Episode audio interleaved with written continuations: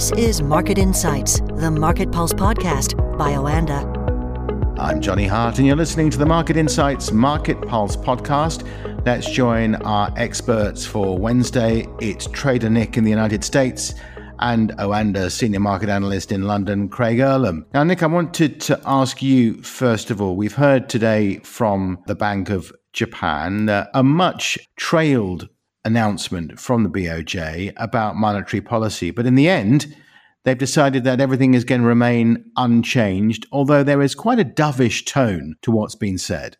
Yes, and I guess with the Bank of Japan, they have a tendency to behave a lot different than what we kind of expect on the Western side of things. You know, very clearly we have the chair speaking and we get a pretty clear shot. There's a lot of contention here where some Bank of Japan officials, I guess not so unlike our own Western style, there's some contention here, there's difference in opinions, but OANDA did kind of have a bit of a more dovish tone. And, you know, this is something that is an interesting thing to watch because the yen has been really strong recently compared to, of course, it's been incredibly weak for most of 2023. So it's an interesting kind of shift in direction. However, we saw the dollar yen trade up off of its lows. It was recently trading as low as around 141 against the dollar, the yen in that case being 141 yen to get $1. That swung back the other direction here since that two-day meeting. And so we now kind of see that the dollar trading a little stronger against the yen. And notably, that is largely due to yen weakness because the dollar itself is not looking exceptionally strong right now. So when pulling up the currency pair here, you have an interesting swing back the other direction. And, you know, that's a noticeable move. That's almost 400 pips swung back the other direction. It's been a very, very hot topic in the currency side of things, the dollar yen specifically, being this interesting dynamic where you have a Federal Reserve, which seems now to be shifting its entire conversation about rate cuts. While, you know, you have the Bank of Japan, there's a little bit of mixed, the governor, Ueda, being on the dovish side of things, throws a little bit of cold water on this idea that the yen is just this powerhouse where, again, there's some mixed sentiment here. I do think that in, you know, the currency world, it's always important to look at the full room. And, you know, we'll hear from Craig in a moment just about the Bank of England. And with that inflation number, we did get some cooling inflation there. And that's also what we're seeing. You know, again, the inflation cool down trend is present in several places in Europe and now in UK and in the US. And it is a difference, I guess, in the mindset and approach that the Bank of Japan is taking. But overall, it does create some interesting setups as we end the year. We round into 2024 on the currency side. There is quite a bit of difference in some of the central banks from east to west. So I think that it could cause some good volatility as we go into the new year. And in terms of other currency pairs, I know, again, Craig will have a little bit more to say on this, but the pound dollar did trade lower off of this news. It lost some of its steam. But meanwhile, the euro is staying very strong against the US dollar, almost trading back up to that 1.10 level at the time of recording the podcast here.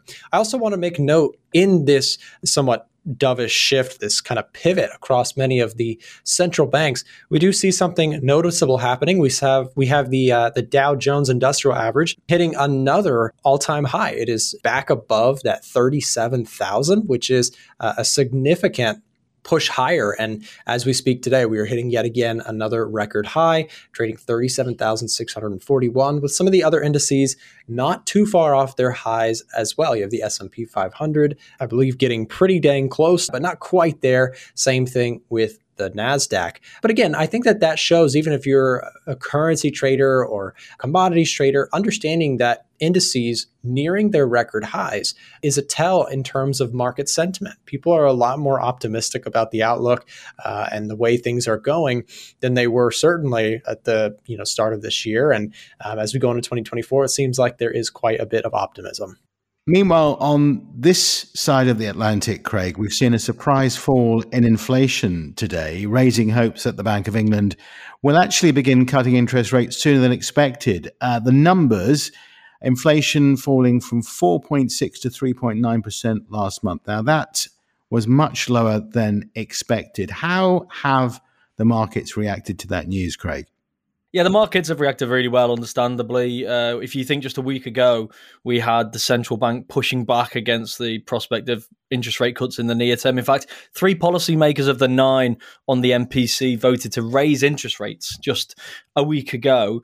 Now, markets ignored that, because the Bank of England is focused on the messaging now, and they don't want the messaging now to be talking about interest rate cuts when inflation is still far too high and wage growth is worryingly high. But the trend in inflation for a few months at least has been extremely positive, even taking aside favourable base effects in things like energy prices.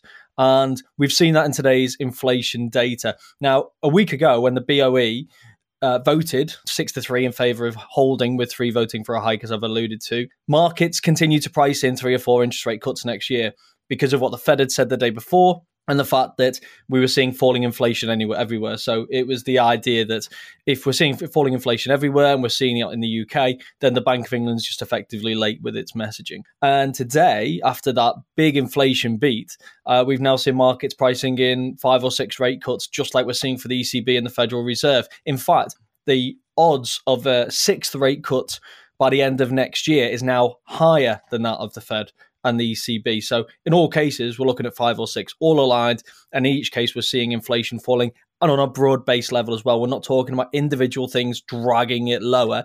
It's very broad-based, including the services sector. The flip side to that is services inflation and wages are still too high. So we need to see those subside. But if you think that they're two things that are very interlinked, a big part of the services that we pay for is wages, and wages have been very high because inflation has been very high. Now that inflation is falling, you would expect wage growth will subside as well, with a loosening labour market that brings down services costs and therefore brings down services inflation. So I think the trends we've seen in the last few months have been extremely positive, and I think the messaging we get from the Bank of England in February is going to be extremely different to the one we've just had this month. Although one of the reasons we've got that drop in inflation is because of a fall in energy and particularly oil prices. And oil today has risen because of increasing concerns about the Red Sea and the potential problems in oil delivery via the Red Sea at the moment. I would say it's in part due to that. I mean, again, just for some context here, Brent crude's trading around $80 a barrel. The lowest was around $72.30.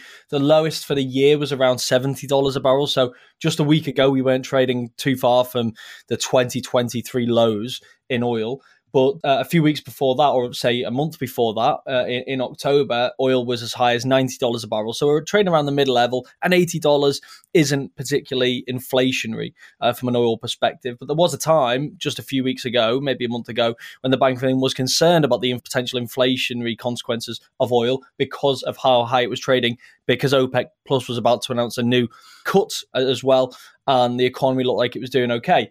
Times have changed since then, so now, even going into next year, I think people looking at oil and energy markets as a whole as being more of a disinflationary factor as opposed to an overly inflationary factor. But going back to how oil's traded over the last couple of days, yeah, I think what we're seeing in the Red Sea is having some impact, but I think you can always tell how big an impact based on the knee-jerk reaction to these situations, and the knee-jerk wasn't that big. Oil ended the day when this started around 3% higher, so we're not talking about a massive move in oil on the back of that, and it has trended higher, but there are other factors as well. And I think the main factor, to be honest, with the oil price move is interest rate expectations. If central banks now, from the Bank of Canada to the Fed, the ECB, the Bank of England, so on and so forth, are expecting to cut interest rates by 1%, 1.5% or so next year, that could enable all of these countries and economies within them to avoid a recession next year, and even towards the end of the year start to grow at a decent rate because interest rates are no longer incredibly restrictive. And that boosts the global economy compared to expectations a week and a half ago, and therefore, in theory, boosts demand for oil as well. So I think that's had a bigger impact probably on oil prices, even if what you've just said with the Red Sea has probably contributed and remains an upside risk as well, because what's happening in the Red Sea potentially impacting flows and transportation, incurring extra costs and creating short-term supply disruptions, potentially, again, is an upside risk for the price of oil. But I would say what we've seen in the market so far, we haven't seen anything huge, which suggests that people think in the near term that it'll either be dealt with or that it doesn't pose a significant risk. And Nick, we've had the UK CPI today. on Friday on your side of the Atlantic, we're going to get the latest core PCE numbers, which will be another important indicator to what happens to interest rates next year. It certainly is going to be a noticeable figure or something to keep an eye on. I will say also, you know, we usually preface PCE numbers with the idea that, you know, we usually get CPI and PPI before that, which give us a lot of the inflation statistics already. It has been pretty clear now that inflation seems to be coming down pretty meaningfully. Core PCE, I think most traders, most investors will simply be looking for that number to confirm and to continue the trend. This is very different than where we were several months ago, where the consensus, the almost the path of least resistance was inflation was just going to be a problem and stay sticky, and it wasn't going anywhere. I think we're in a different time now. Now it's the consensus is it's coming down. It should just keep coming down. And the only thing that really surprises or gets markets moving, I think, is a tick much higher in inflation, which is very, very unlikely. So, and again, that is why it would cause such a market stir, is if you got something surprising, it would be very against consensus in terms of, again, this continued inflation cooling that we are seeing. So I think, again, core PCE on Friday, people are going to be just keeping an eye on that to make sure that things are staying in line. We do have final GDP, not usually a big market mover, but could still be something to watch out for, and claims on Thursday as well. But again, in terms of your question about inflation, how meaningful, how important is this? I would say it is only important if it is a sudden disappointment. But for the most part, I think it's just, let's check this off in our line of, you know, basically good news in the inflation front. And I will add on there, again, we just mentioned moments ago that stock market hitting all-time highs, dollar index has fallen a lot. The standards are very high for this inflation trend to continue lower. If there's any surprises there, market volatility could get much higher, even though that is going to be on December 22nd, right backed up to Christmas, which is the week after. Trader Nick in the United States, Craig Erlam in London, thanks for joining us this afternoon. Thanks, Johnny. Thanks a lot. Market Insights, the Market Pulse podcast by OANDA.